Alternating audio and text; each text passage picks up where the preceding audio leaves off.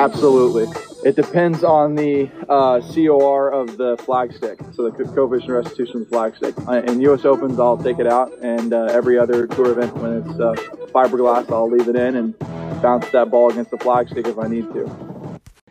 Welcome back, podcast patrons, to another episode of Leave the Pin podcast. As always, I'm your host, Dan, and I've got one of my personal favorite podcasters, one of my favorite golf insiders on the show today. Really looking forward to speaking with him, Mr. Andy Johnson. Andy, how's everything going? Dan, thanks for having me on. Everything's great. It's uh, just just quarantined here in uh, Chicago and uh, enjoying the uh, time home. I want to uh, I want to start off by wishing you and your lovely wife a congratulations on the upcoming child. Oh, thank you, thank you. Yeah, that's uh, it's uh, it's exciting. You know, another uh, another big step in life. You know, just uh, yeah. one by one. Hey, you being in Chicago, you kind of share some of the same similarities that I deal with in Northeast PA as far as the golf season goes. Um, what, what's what's the vibe like in Illinois? I know the governor said that you guys are extending to May eighth as well. Is is anything open golf wise for you out there now? Uh, nothing's open golf wise. I think they just made an announcement yesterday that May 1 golf would open. Um, you know, we usually are, are have just terrible springs, and and of course this has been like the best April I can ever uh, remember in in golf. Uh, but it'll be good. I think uh, I think there are going to be a lot of restrictions on it. I saw like man, uh, you know, no more than two players in a group. 15 minute tee time intervals so in in mandatory walking but it'll be just great to have something to do. I, I, I don't know i've been averaging like three three walks a day um, in the meantime and and it'll be nice to like walk and you know follow wherever my golf ball's going around uh, every once in a while. Well you're doing a little preseason conditioning now with all those walks. exactly exactly right so I, I've got this theory that I'm kind of floating, and I would like to get your uh, mindset of it. You know, one of one of my things is everyone says, you know, this is going to kill the golf courses being in quarantine and shut down, and I, I get all that. You know, it's it's very difficult um, here in PA. Some courses, depending on where they are in counties, are allowed to have maintenance staff. Some are not. So you've got some areas of the state where air, you know, aerification is being done um, mowing's being done, little things like that, and then you have other courses which are you know literally going overgrown. So my my whole mindset, my theory is if courses can still make money based on some of those things that you mentioned, having two people in a group, walking only, spreading out tee times. Me personally, I, I think it might be better for the game. Any thoughts on that whatsoever? That the game comes out of this a little bit stronger?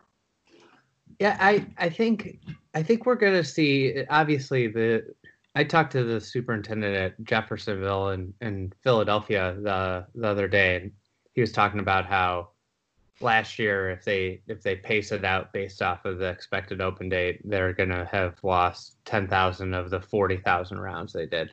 So you're talking about a huge chunk of revenue and, and if there aren't any carts, I know that cart revenue is a huge deal for a lot of public golf courses. Um, I think you know the low end clubs it's going to be tough. I think that we're going to see some contraction from this, but I don't always think that contraction's the worst thing. Um, and I think from the just kind of what has happened to society, uh, it's been you know kind of a tough couple months for everybody. But one of the things like going out for everybody's walking way more than they ever did, and I think that'll lend itself well. Is like golf is I think, in my personal opinion, best enjoyed walking. Um, and I think a lot of times circumstances push people into walking. You know, I have a group of friends from college that aren't big golfers, but they started playing a lot of golf the last couple of years. And and when we'd go play, we'd walk, and sure enough, like now they walk all the time. So I think it it takes experience walking, and and I think in general it's kind of stripping down the game to its core values, which is a good thing. I think there's so many ancillary things in golf that make the game expensive, that make the game kind of out of touch with society. And, you know, like you don't need the latest and greatest $500 driver bunkers don't need to be raked to have an enjoyable time on the golf course. Like the the at its very core, you know, some of my favorite golf memories are, you know, playing chasing the sun by myself, you know, and like just getting in as many holes with, you know, one other buddy or by myself at, at late at night, not taking the pin out, um, you know, and just trying to get in the hole. So I, I think at its core, it could give people a different appreciation, which is which could be a good thing. But you know, it's going. There are going to be there are going to be some big downsides to this thing, but there could be some positives. I agree with that. Yeah, so I I personally, I mean, I'd I'd be willing to pay, you know, let's say a local municipal course is 45, 55 bucks. You know, I'd be willing to pay $10, $15 more per round and and have less people out there and having more walkers, having people I guess quote unquote enjoy the game the way I do. Now, on the opposite side, I completely understand that there's some people that love the game that can't physically walk and I get that, but to make mention to your point, I can't recall a round of golf, and and just like you, I've played tens of thousands of them. I can't recall a round of golf that I've loved where I've been in a cart. All my rounds that that when people ask me, "Oh, what was your greatest shot? What was your best round ever?" are all walking. And and like you said, they're all twilight rounds. It's one I love playing, but none of them occur in a cart. None of my favorite courses are courses where there's six and a half, seven miles of cart paths laid out. Yeah, I, I, I mean, I think it, it, I think a lot of it too is how you get introduced to the game. So I think I was lucky. I grew up in a community where there was like robust caddy programs, and you know, I grew up caddying, carrying people's bags. But what it, you know, every the culture in in the northern suburbs of Chicago is a walking culture and I think like if you look at Philadelphia, the you know the old school golf cities, the the culture of golf is walking, and you know that's one thing. But then if you go down to Texas, like you just can't. It, it's not realistic to walk in Texas some days. Like it's it's 105. Like I I lived in Austin for a little bit for work, and like you you wouldn't want to go walk in the summer in Austin some days. Like it's hilly, you're climbing mountains and it's 105 degrees out. It's like walking into a furnace.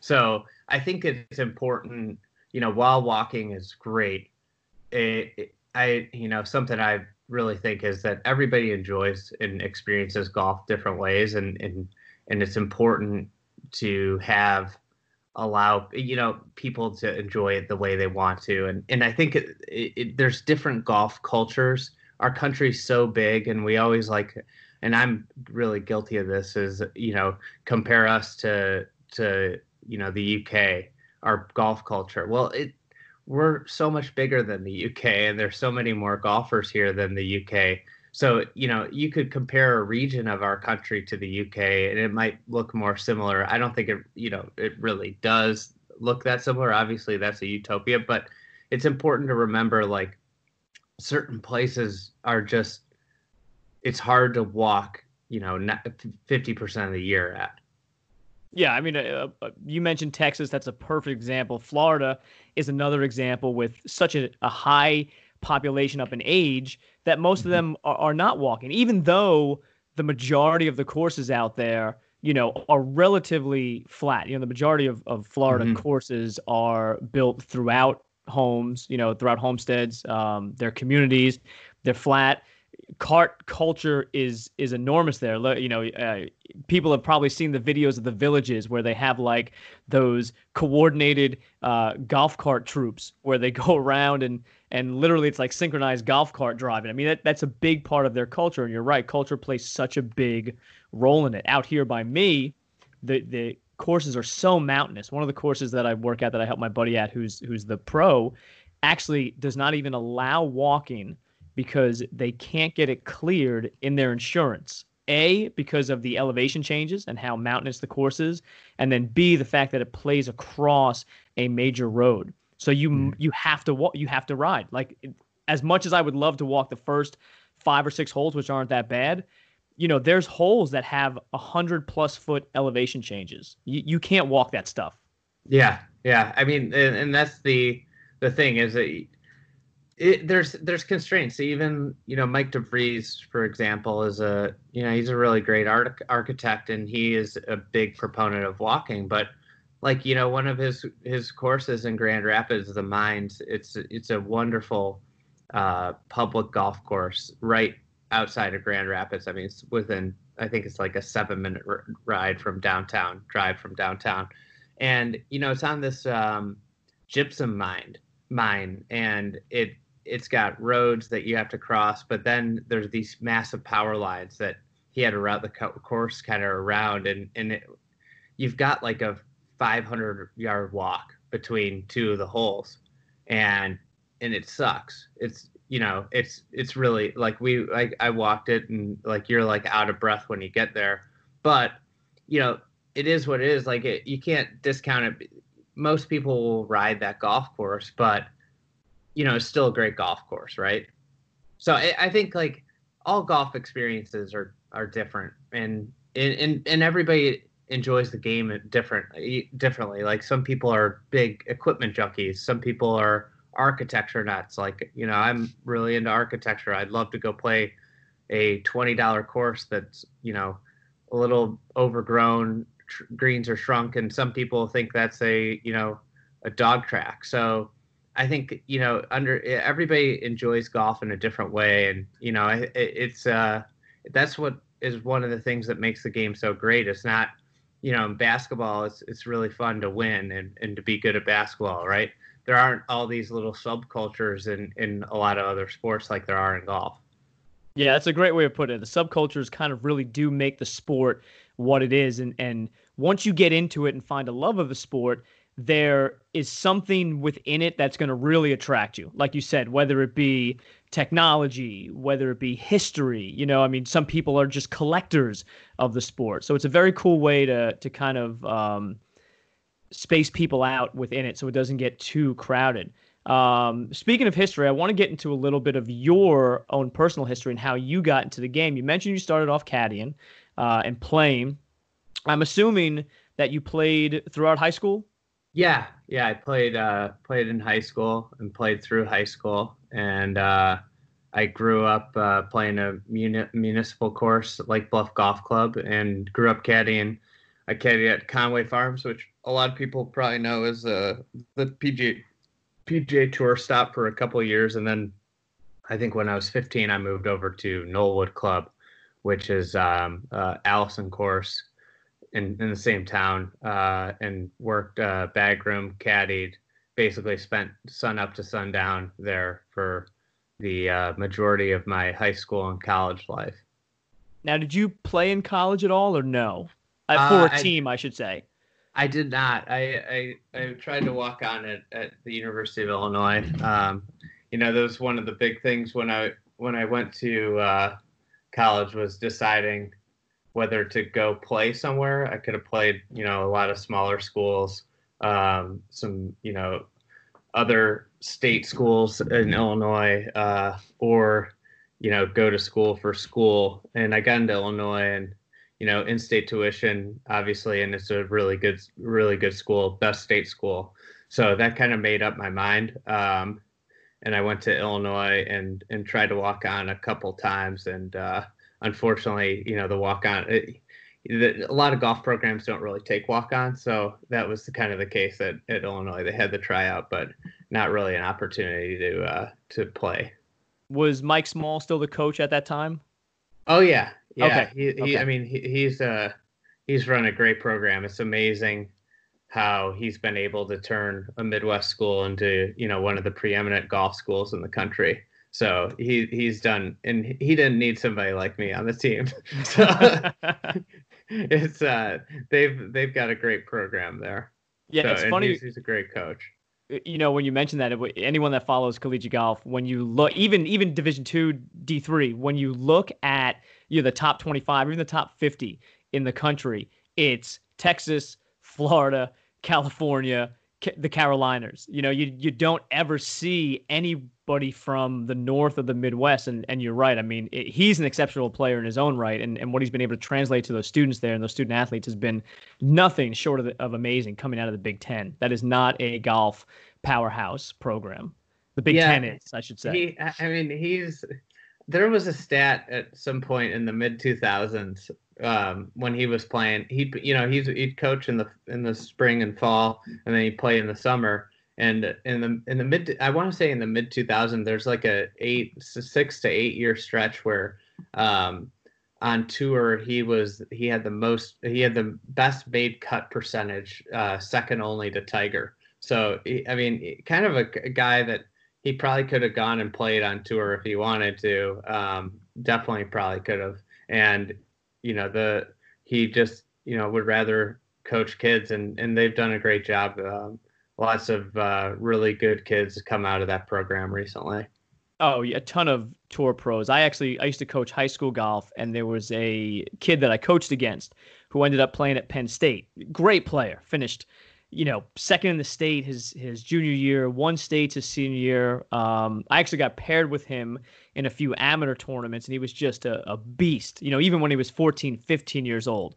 And I was talking to him one day on a tee box. You know, things got backed up as high school matches do. And I said, you know, you excited to play at Penn State? He says, oh yeah, really. And I said, you know, what are you looking forward to most? He goes, I'm I'm looking forward to playing Illinois. And I said, "Oh, I said, you know, makes sense, great players." I said, "But why why so much the excitement about playing against them?" And he said, "Well, you know, I wrote a letter to to Coach Smalls, and um, you know, he flat out just kind of told me, hey, you know, you're just you're not good enough yet, but if you'd like to transfer in a few years, we'll gladly accept you." So this kid had a little bit of a a chip on his shoulder, but it just goes to show the level of excellence at Illinois because this is, I mean, this is a legit kid, you know, granted it's Pennsylvania that he's a state champ from, and we're playing our state championship in late October, and sometimes mm-hmm. there's snow on the ground. But you know, a phenomenal four-year player at Penn State, you know, made all all Big Ten, and couldn't even sniff, you know, playing it at Illinois. I, I mean, there's so many. The tough thing I think with golf is you never know how kids are going to progress. It's it's so much different than the you know sports where you have like the athletic measurables um, you know you see so many kids that that weren't great high school players turn into really great players in college because they either you know they grow late or they they just learn how to put it i think because of how much of the game is mental and and being able to deal with the the ups and downs of a round. I, I, think like because of that, you just don't know how kids are going to mature, and and that's the thing with golf is there, you know the the athletic barriers to entry are lower, but the you have to have everything going right in your head to play really great golf, and I think that's one of the tough that it's like one of the toughest things I think for college coaches uh, recruiting is just trying to figure out which kids are going to get way better in college. Yeah, it's really a crapshoot when you're recruiting high school kids, and and you can even extrapolate that to the PGA Tour. You know, you even take a look at someone like uh like Brooks is a perfect example. You know, of, of someone that didn't do anything to light the world on fire when he first came out or when he was playing over in Europe, and then you know you put him now in the the top five guys out there playing. Yeah, I I mean obviously he everybody paid attention to Berger, who was his teammate, and Brooks was a really good player. And I mean, anybody playing at Florida State's a great player, For sure. But but you know, you see you see it every year with like if you look at the All Americans, and and not everybody makes it, and that's you know, there's only 200 spots out there, and 200 spots and a you know a really a much longer career cycle than most other sports. It it makes golf a very very very hard thing to play professionally.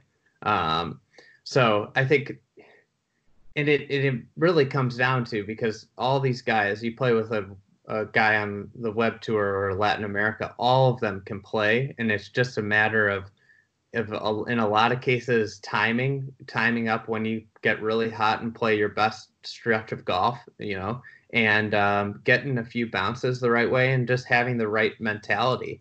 You know you got to have a short like a lot of things go against you on your journey to the tour. It's it's a it's a fascinating thing. It's one of the you know the best parts about the game of golf is is watching guys progress up there Yeah, I, I couldn't agree more. And the, the old adage that you either need to be completely brilliant or or completely brain dead when you play. I mean, really, you know, speaks volumes because you need to forget everything.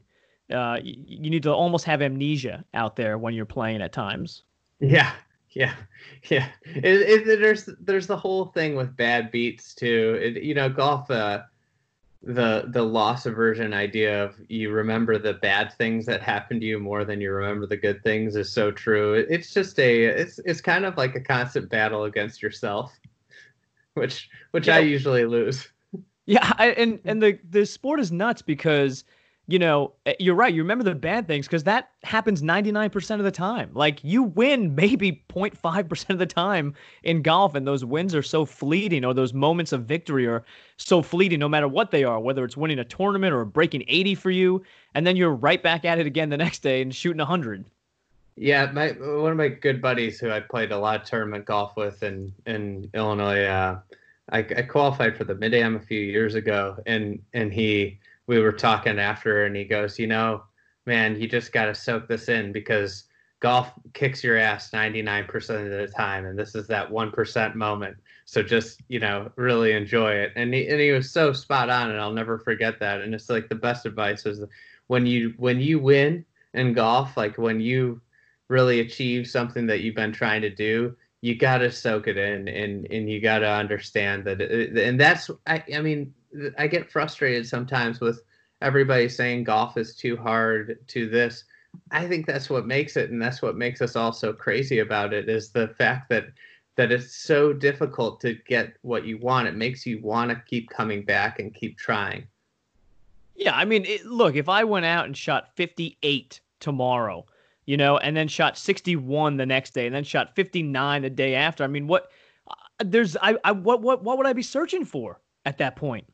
Yeah, yeah. I, I mean, it would. It, it's so. I think that's the the cool thing is that it's that plus the variables of golf. Like I, something I think so cool is that you know when you boil it down, you you almost never hit the same. I don't think you ever hit the same shot twice if you're playing golf. Like you know the wind's going to be a little different um, your mentality for the shot's always going to be a little bit different. So you never are really in the same exact situation twice in golf. Like, and and that's something that's extraordinarily unique to this to the game. Yeah, I, I couldn't said it better myself. So listen, you get out of college, um, you, you get working, but the work is not in golf. What were you doing at that time?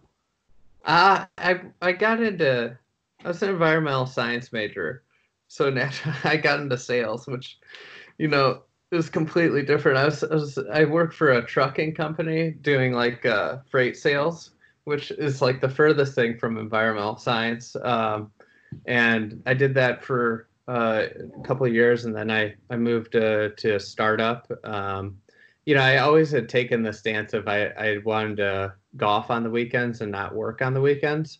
Um, with you know, and that's always the way I kind of thought of uh, of the golf industry. And so I got working at these startups. I was an early employee at a, a startup that had a kind of a uh, a crazy rise. It was like you know, kind of your Silicon Valley, if you if you're a fan of that TV show um, type type setting. I was an early employee, and um, you know, I got to do a lot of stuff that I was very underqualified for.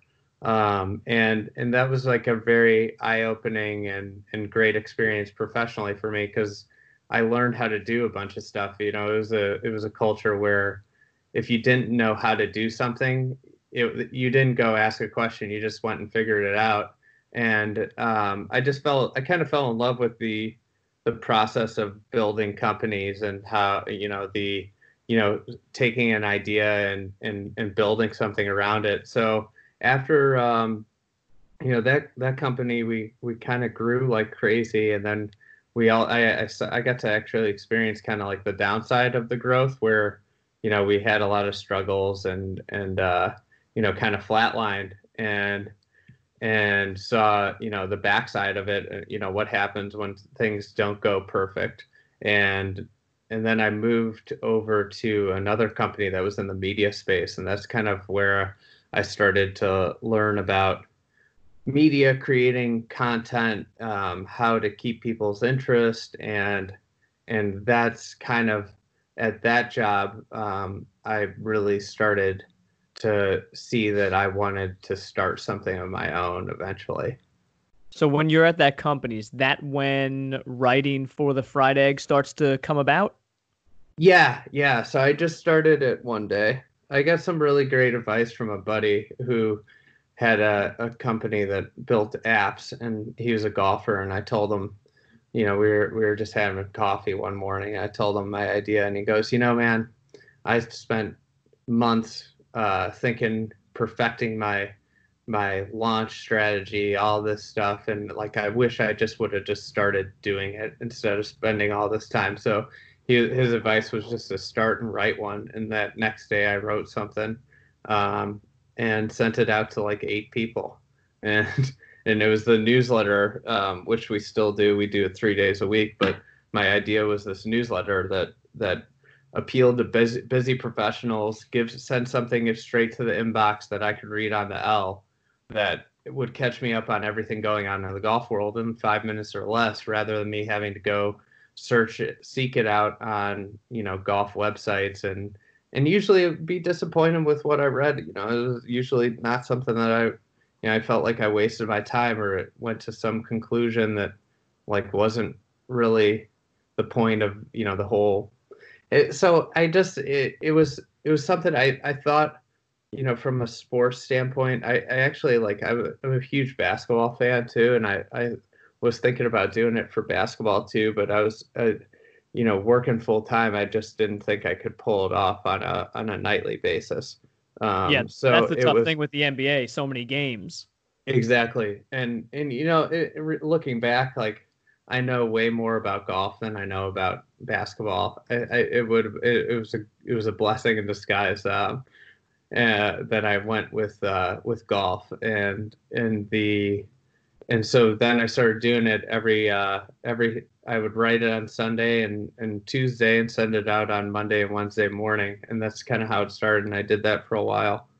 uh, working full time and, and and writing at night. So I, I guess you know a lot of our listeners are going to kind of be interested in when did the transition occur from you working full time and kind of dabbling in golf to jumping both feet in with the Fried Egg podcast, you know, also with the Shotgun Start podcast, and, and, and kind of really ingratiating yourself into the golf world. When when does that occur? Like when does that leap of faith happen?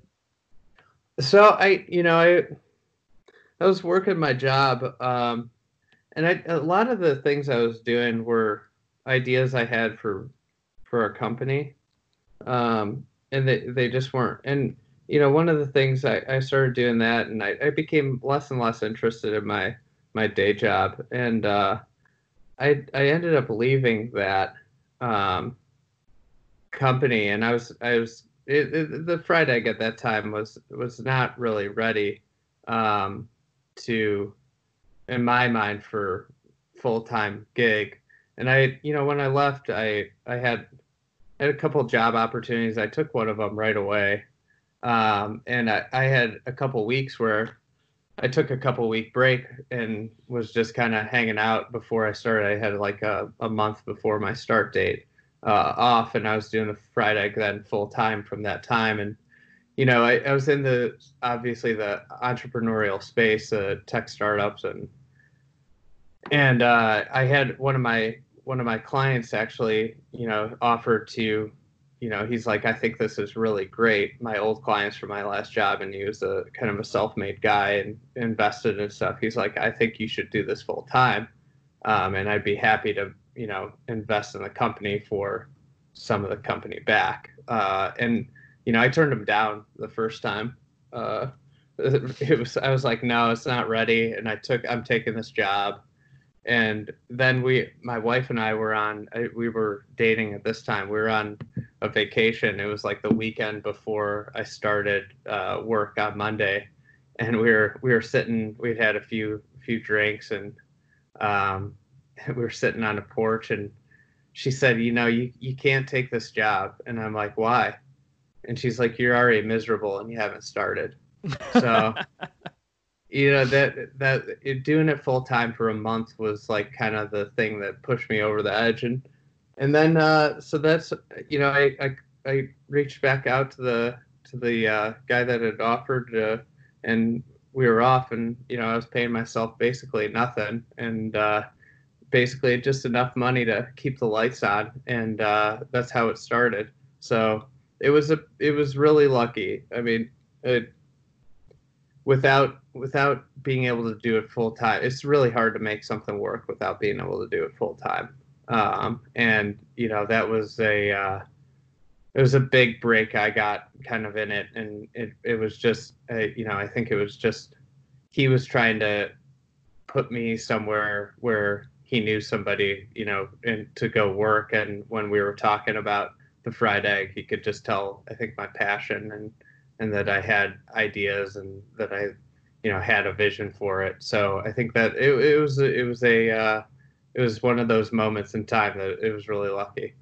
Yeah, right place, right time. That's very similar to how a lot of these tour pros will will get their backing with investors from the club to buy stock in them and stuff, and and then they you know kind of end up paying them back. Uh, is this individual still involved with you and the fried egg? I mean, he's he's a great investor in the sense that he trusts everything. We we talk every once in a while, and and uh, you know he he knows I've got a vision, and you know he's he's he's been he gives a gives advice when I ask for it, and but he's yeah he's he's got his own he's got his own couple companies, so he, he's a busy guy, so he's just you know, so he's but he's a he's a great guy. And and that vision has really blossomed to apparel photography um, events that you've run podcasts secondary podcasts I, I kind of got to ask, where do you find all the time to get this stuff done? Oh, um, that's good. I, I mean, this something that uh, I, I, was. I did a thing, a panel with Billy Hurley, um, the third, and a couple other uh, Brad Faxon. And one thing Billy Hurley said is like everybody always looks at my life and says like, oh, you know, so glamorous. You're a tour pro. You know, but what everybody doesn't understand is that every tour pro, everybody that gets to there does it because they made a lot of sacrifices in life, and and I think that something that's really true with you know what we've done. Uh, I mean, my wife and I have made a lot of sacrifices. Like you know, I can definitely tell you that my social life is a lot different than it was before I started uh, started the company, and and you know, it, it's uh, sometimes I'm like, God, why do I, why do I just kill myself doing this stuff? But at the end of the day, that's kind of what you have to do when you're when you're at you've got less money, you've got less resources, and and you know, you don't have you know editors to video editors to do your your stuff. Like it's uh, you just got to figure it out and work outwork people a lot of times, and and I think that's kind of what we've done um, is that we've just you know really hustled and and that makes a big difference. Yeah and and people that are consuming your media i think it's important to let them know that there's not an entire team. There's not 15 people you know creating the email every week doing the videos the uh, the drone shots going to the courses setting up these events like the steam shovel, the dog bowl, stuff like that. I mean, it's it's it's you.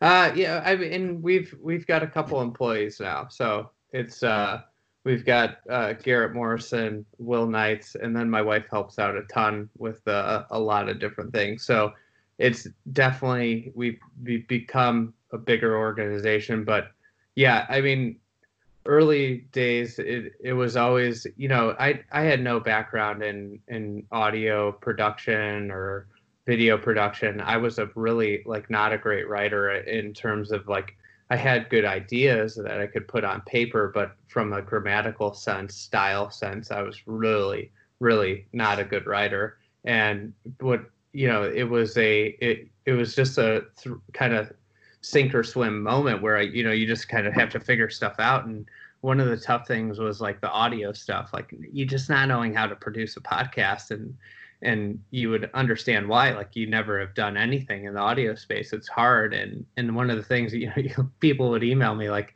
hey you really got to get this sound quality figured out. And it's like listen like you know i'm the most unhappy of all of us. Like you know this is i just i just drove four hours each way and spent two hours with Bill Coore like and I, you know i I'm the most mad that this audio is not very good, you know. so that that's uh, you know, it in a way though, it's really rewarding to learn how to do all that stuff um, and figure it out. And and um, you know, I think we did we've done a lot of stuff that now a lot of bigger outlets kind of mimic and and have you know, and I think that's kind of cool. It's the imitation is the finest form of flattery, right? Yeah, agreed. And uh, you know, it's funny because we're always our own worst critics. You know, we we always hold that critical pen tighter than than anyone else. And I'll give you a funny story on on my end starting the podcast, and my listeners know this, but my first podcast ever was with Jason Gore. It was mm. phenomenal. I mean, it was before he became, uh, you know, USGA director of uh, player develop player relations. Uh, we have a great relationship with the USGA, and my buddy said, Hey, you know, that was amazing. Like, I loved it. I think you should upload it to this other site. Like, the site that you're hosting with is not good. So mm-hmm. I looked into it, and he was kind of right. There wasn't a lot of bandwidth, all that stuff. Um, so we transferred over. We lose everything. Oh God. So and and and Jason still will kind of mock me on. He's like, "Hey, how's that? How was that first interview we did?" I'm like, "I don't. It's lost to the ether, dude. I have no idea. You know, it it's, it's it started us off, but it's gone.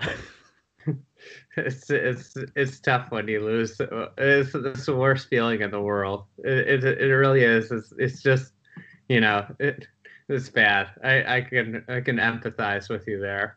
You know, and and I I would tell people they'd be like, oh well, you know, I might ask someone on. They're like, well, who else have you had on? I'm like, well, do you know Jason Gore? Oh, of course I do. Yeah, I've worked with him in this, you know, medium or whatever. Uh, could you send me the podcast? I'm like, well, uh, I can't actually, uh, but it was good. I could tell you that. And then, so mm-hmm. the first one that we did ever was down at the Savannah Golf Championships on the Korn Ferry Tour. I've got two buddies that caddy out there. So I'm out on the course all day long, getting a ton of information, doing some interviews with, with people outside the ropes, talking with the caddies and stuff like that. We sit down at their host family's house. They have us in the backyard, guys cooking steaks and everything. We sit down, the three of us, the guy is like super excited that we're recording a podcast out there. It was so eh, just ghetto. Like it was so ghetto that I was passing the MacBook back and forth to them as they were speaking. Like that's how I started. Yeah. I I mean, I uh I used to I used to Skype people. I didn't know what I was doing. I'd Skype people and uh I'd have my phone recording the speakers on my computer. I mean, just yes. like so ghetto. It, it, it, everybody, but that's the thing is like, that's one of the cool things I think that some people appreciate. I, is the the growth and the progression. Like, and that's one of the neat things when you find something before a lot of people. You know, I, I think that's why you see ravenous fan bases for the little guy sometimes. Is that the the lack of polish can in a way be so endearing uh, as well and and because you know the, with polish comes comes downsides sometimes you know it's not it's a uh, you know a lot of times you get bigger um, and and one of the toughest things to do is to lose the charm that you have and the culture you have and authenticity you have. Yeah, sometimes with with polish and uh, you know comes more money and and and things become a little bit less real because now you have to please sponsors and and whatnot, and you get away from your your ethos. It's like finding your your favorite band that you saw at a college bar, you know, and then all of a sudden that favorite band turns into like the Killers or U2 or something like that. Yeah, it, that's a great great uh, great example. I, I mean, it's like with um with rappers, they they always say that there's like a um, there's it's really hard for them to have a great album after their first album because their life changes so much and like all their stories are you know are are drastically different. Like you know, rap is such a storytelling based uh, genre of music that it really changes, and and there's they don't have the as much edge because they've become millionaires all of a sudden. Right, and then you get that label of being fake because you're not doing whatever it was you were doing beforehand and rapping about. You know, you're you're living this posh lifestyle. So how can mm-hmm. you relate to me now where I'm living in the ghetto? Or just like yeah, exactly. It's just it, that's it's the hardest thing, and that's something that I I think about a ton.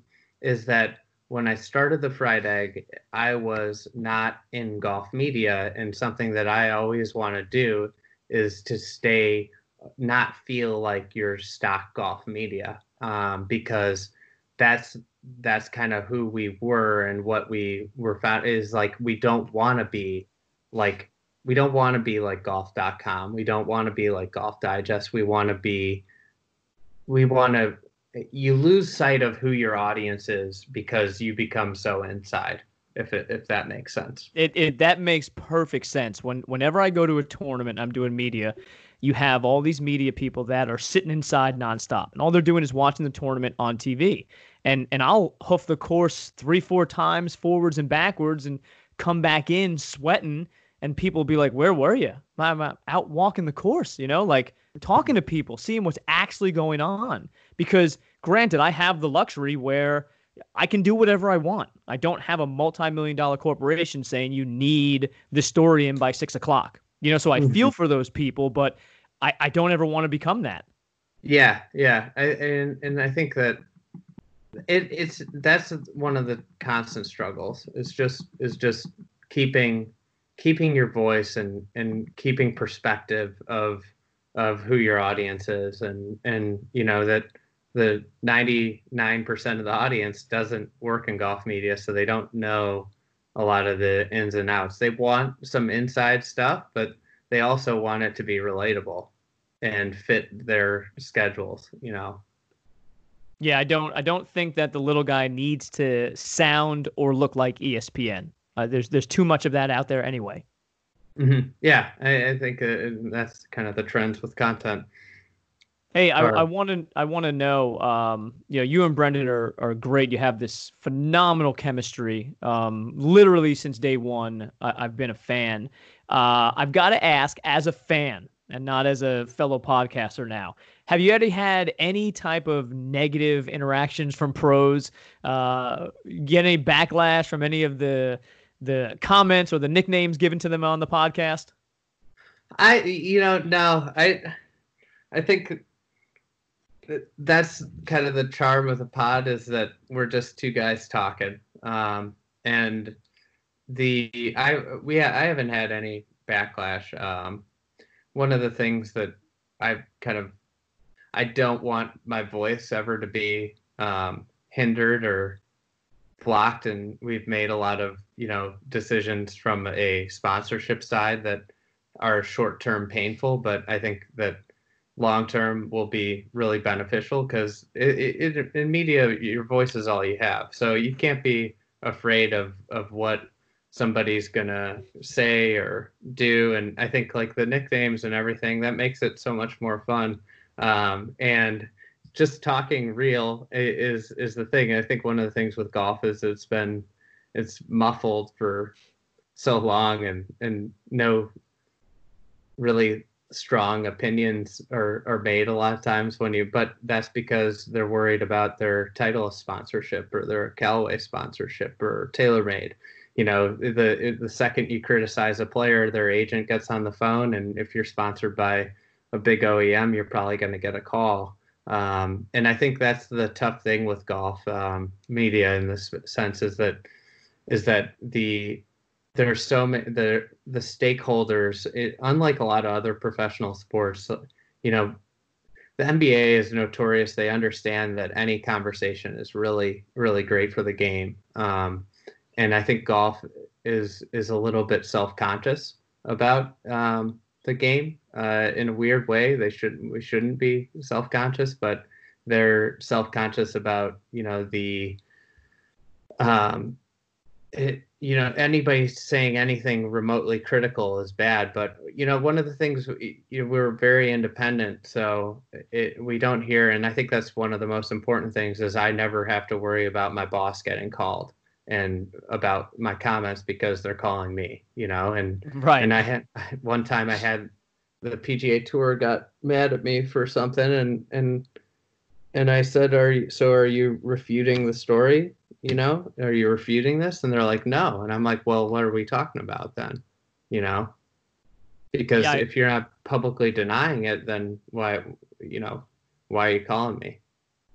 It's a, it's a good point. I feel like golf is in a, a big transition phase and has been for the last five, six years. And I always feel like golf as, as the, as it's perceived in the general media is, is still kind of looking for its own identity you know, is it is it trying to be edgy and and reaching kids? Is it trying to stay stale, you know, and tried and true to its to its old man ways? It's it's kind of caught in between. You know, most most of the other leagues, the big North American leagues, know who they are, know where they stand, know where their target audience is.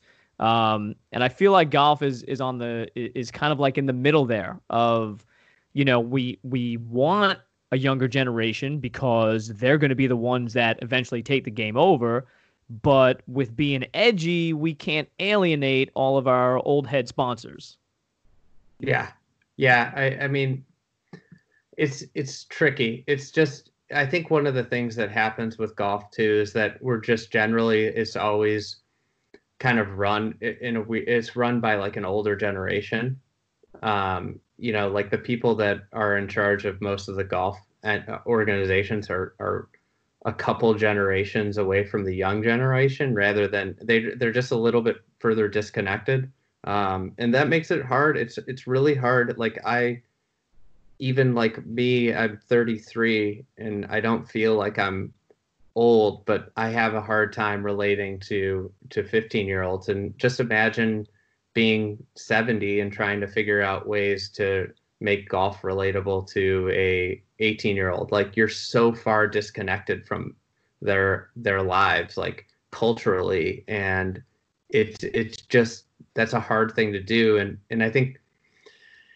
it, it, a lot of people get into golf because they like golf and they you know it's like oh i play golf i like golf and i've been really successful at other things that don't involve golf. And and what happens is that they get into this game and and a lot of times they have these things that worked in other orga, uh, other aspects of life and other industries and they think it's just going to work yeah, and, and sometimes it just it it doesn't. I mean, sometimes there's cultural divides, there's generational divides that you just can't breach. Yeah, exactly. And I think it, golf just needs to let golf happen. I mean, that's the organic and, and let it be its own kind of let it grow itself. Like that's it's this grow the game myth is just insane to me. It's just you, you know they're spending millions of dollars on campaigns to get cartoons driven. Dri- uh, drawn by somebody thinking that's going to make a big impact on on new people picking up the game. It's like you just got to get people to go play the game and make it affordable. It, it just it drives me insane that you, know these uh, club equipment companies that that um, you know they're they're like oh we need to make the game more accessible, more more fun. We can't roll back the game. It's like wait, all right, guys, why don't you come up with like a beginner set of clubs that cost a hundred dollars, like seven seven clubs for a hundred dollars? But they're all driven by profits. They're still they're just trying to make the next five hundred dollar driver that that costs them, you know, probably fifty bucks, a hundred bucks to put together. It's it's just you know the the stakeholders in the game of golf are almost always looking for their next payout and um, and that's the that's one of the things that that hurts it is like the committees that always include these you know ceo of club manufacturer that's a publicly traded company that you know at the end of the day you're if you're the ceo of a publicly traded company like you have to drive profits back to your shareholders. Like and and they aren't looking to make the game more affordable. They're looking to make a profit off the game. And and that's the one of the things that that kind of frustrates me the most about golf is that um, you know the the places they look for new ideas are usually those those are the ones that kind of make you scratch your head because you know these equipment companies uh, you know they could make the game much more approachable if they just created, you know, affordable beginner sets of clubs that didn't like, you know, like that's the hardest thing. People always ask me like, "Hey, I'm looking to get into the game. You know, how much does it cost to get a set of clubs?" And I'm always like, you know, realistically, you could buy like a good used set of clubs for like seven hundred dollars. They're like seven hundred dollars, you know. Well, it's the exact reason why other sports flourish. I mean, look at the entry point to basketball. Costs ten bucks. I mean, you could buy a crap basketball for ten bucks. You can buy a, a crap football for ten bucks. You can buy, you know, a wiffle ball set for four dollars and, and have some semblance of baseball. And you can't do that with golf. I'll give you two perfect examples. You talked about the equipment companies. So I I I uh, I teach and work at a driving range in my off time. I'm a teacher. So Mm-hmm. Um, you know, my my friends own a driving range, and uh, I I teach there, and you know, I work the pro shop every once in a while. We used to have a account from a, a very large OEM that allowed us to have a private individual purchasing account. And you know, for those people familiar with the game, they'll know exactly what brand I'm talking about. And we used to get 60% off of wholesale not re- not retail price, wholesale. So I was getting a new driver every time that this company would drop, and there were plenty of drops with this new company, and I would get a club every three four months for literally about 130 bucks. They were still making a profit off of my 130 bucks. So, like you mentioned, yes, those clubs are costing 50 to 75 bucks. I have a friend now who's a rep for them and and he will not publicly but off the record let me know that that is exactly how much they cost. So the the barrier to entry in golf is great. Also, I have two sons that play golf. Now, we've always gone with kind of the uh, the the King Cobra sets because they're relatively inexpensive. Under 200 bucks, you can get a bag, putter, wedge, driver, hybrid, three wood. But my oldest son now is 13 and starting to actually play golf and can hit the ball mm-hmm. well. And he's using my old sets. Well, that's only, you know, those sets are only there because I'm such a golf nut. If you had a kid that wanted to get into the sport and and you tell them, well, here's a set of clubs for $200 and a greens fee is going to cost you $30 and you should probably get lessons and those are $30 for every half an hour and you need balls and those are 30 bucks you know, a parent's going to look at you and be like, all right, I'll sign my kid up for Little League because the entire season is $60. Yeah. I, I mean, once you get past the clubs, though, there is like something. I, when I was a kid, my my season pass at, at Lake Bluff Golf Club cost like 195 bucks. And, you know, and I think about it as like, if if I could, you know, I spent like a, a lot of day, all day, every day there, and that for that amount of money, it's like a very good deal. Um, we'd find golf balls. You know, I'd go hunting for golf balls and find golf balls, and and I think like there can golf can be affordable and it can be accessible. It's there are just a lot of things that get in your way and a lot of messaging that's mixed and and that gets that confuses people. Yeah, I think I think you need to kind of look behind the curtain a little bit. You know, I mean, f- actually find the wizard. And the wizard is not not always a big company spewing out thousands of dollars worth of clubs. The wizard is at, at its heart of golf. You know, is a kid walking with a single strap bag over his shoulder, a few clubs, and a few balls and tees in his hand. Yeah, I mean that's the thing is you don't need this the 14 clubs like if you want to start playing golf you need five clubs. Like you do not need 14 you know it, you need 14 when you're like really serious about playing the game. Yeah i mean you get started with a you know a driver or a hybrid an iron a wedge and a putter and you're good to go. And honestly it probably makes the game easier for kids. It probably simplifies things a ton.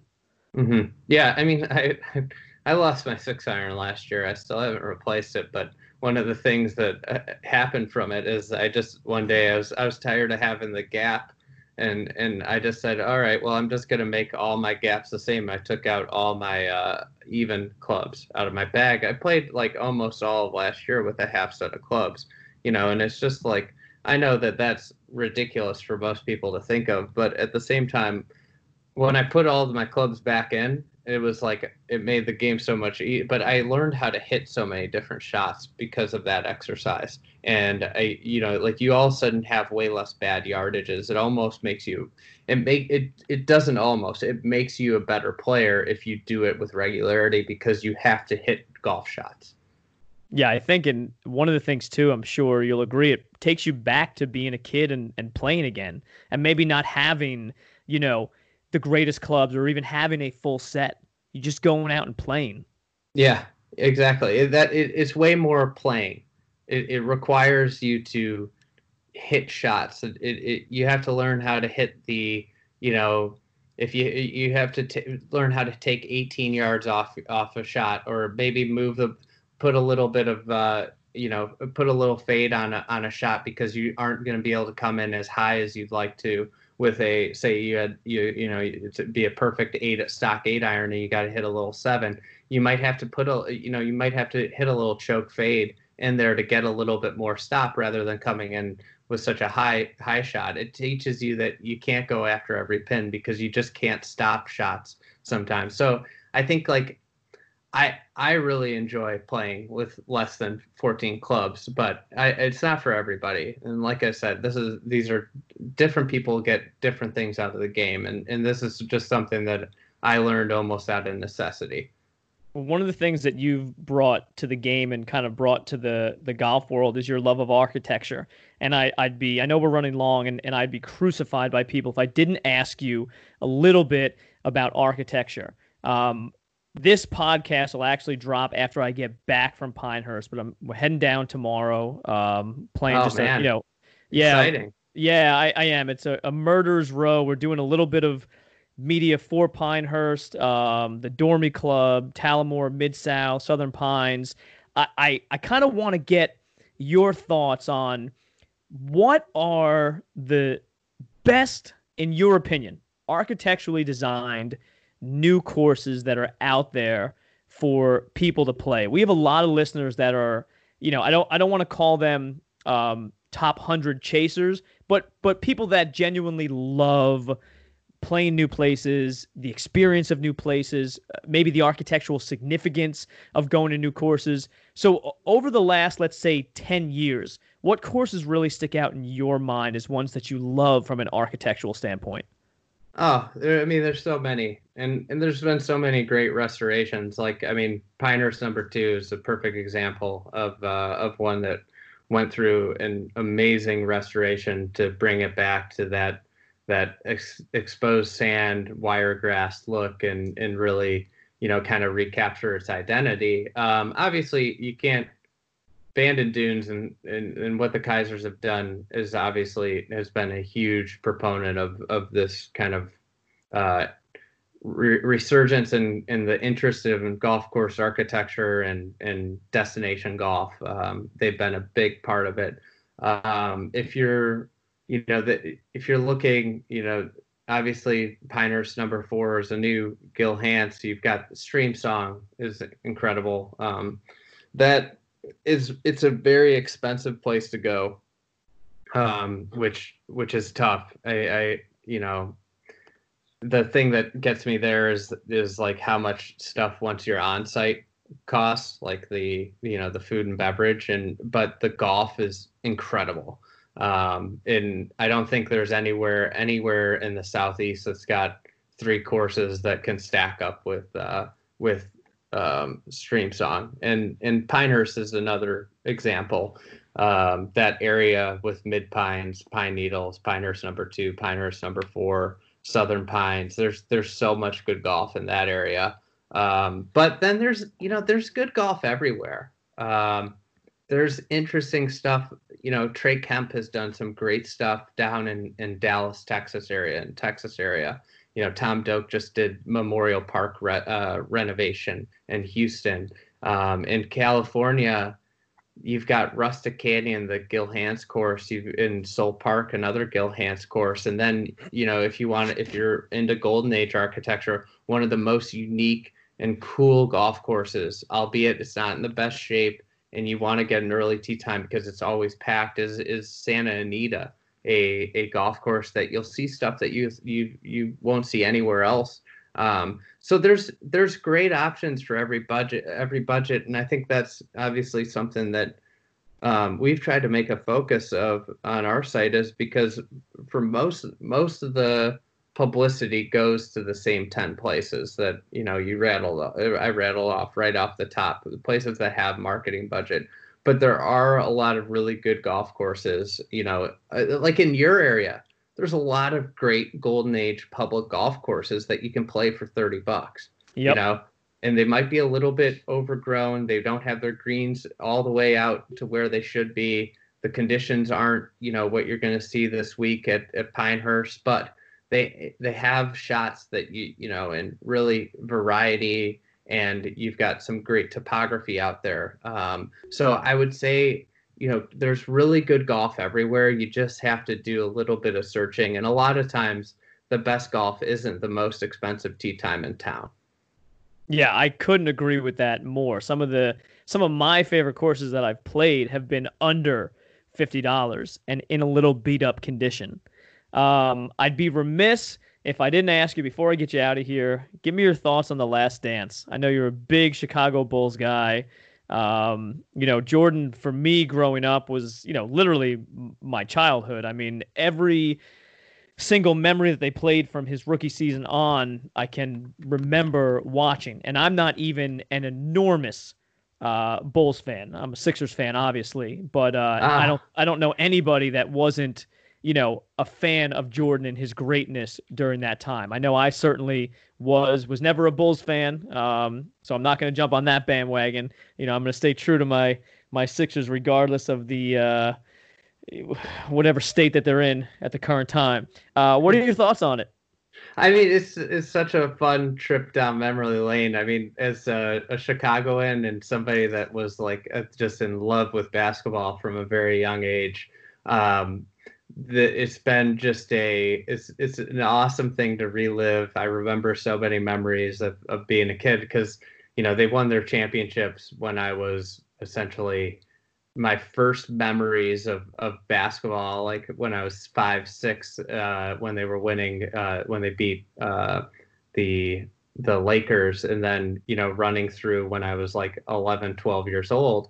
I mean, it, it was a, a fun. I mean, I would I'd be shooting hoops out as a kid in my front in my in my driveway. You know, re- being Jordan with five seconds left, uh, beating the Pistons. You know, that that was like kind of my childhood growing up, and it's just so fun to watch. I, I mean, the other day they they put on that um, they somebody tweeted out the intro like from from the championship years and like I still got goosebumps. I, will never forget my dad would turn off the lights before the before the game and then you know we'd we'd sit and that intro would come on and you know you get goosebumps. It's just such a neat um, thing to get to go relive. I you know every day I was sick when I was a kid I'd I'd watch the the VCR uh, tapes of, of the championship recap seasons. Um, so it's it's cool. It's it's uh, it makes you a little sad, uh, you know. And I didn't. I was so young. I you know you don't don't remember all the little the little storylines that like would have been shotgun start catnip if if we were a basketball podcast like the the Jerry and and so it's it's a really neat thing to get a kind of relive and in a perfect time for it with with nothing going on. Yeah, for sure, for sure. Well, Andy, again, I, I, I cannot thank you enough. Been wanting to have you on for a long time. You're our literally one of our top three requested um, golf media personalities to have on the podcast. So I cannot thank you enough.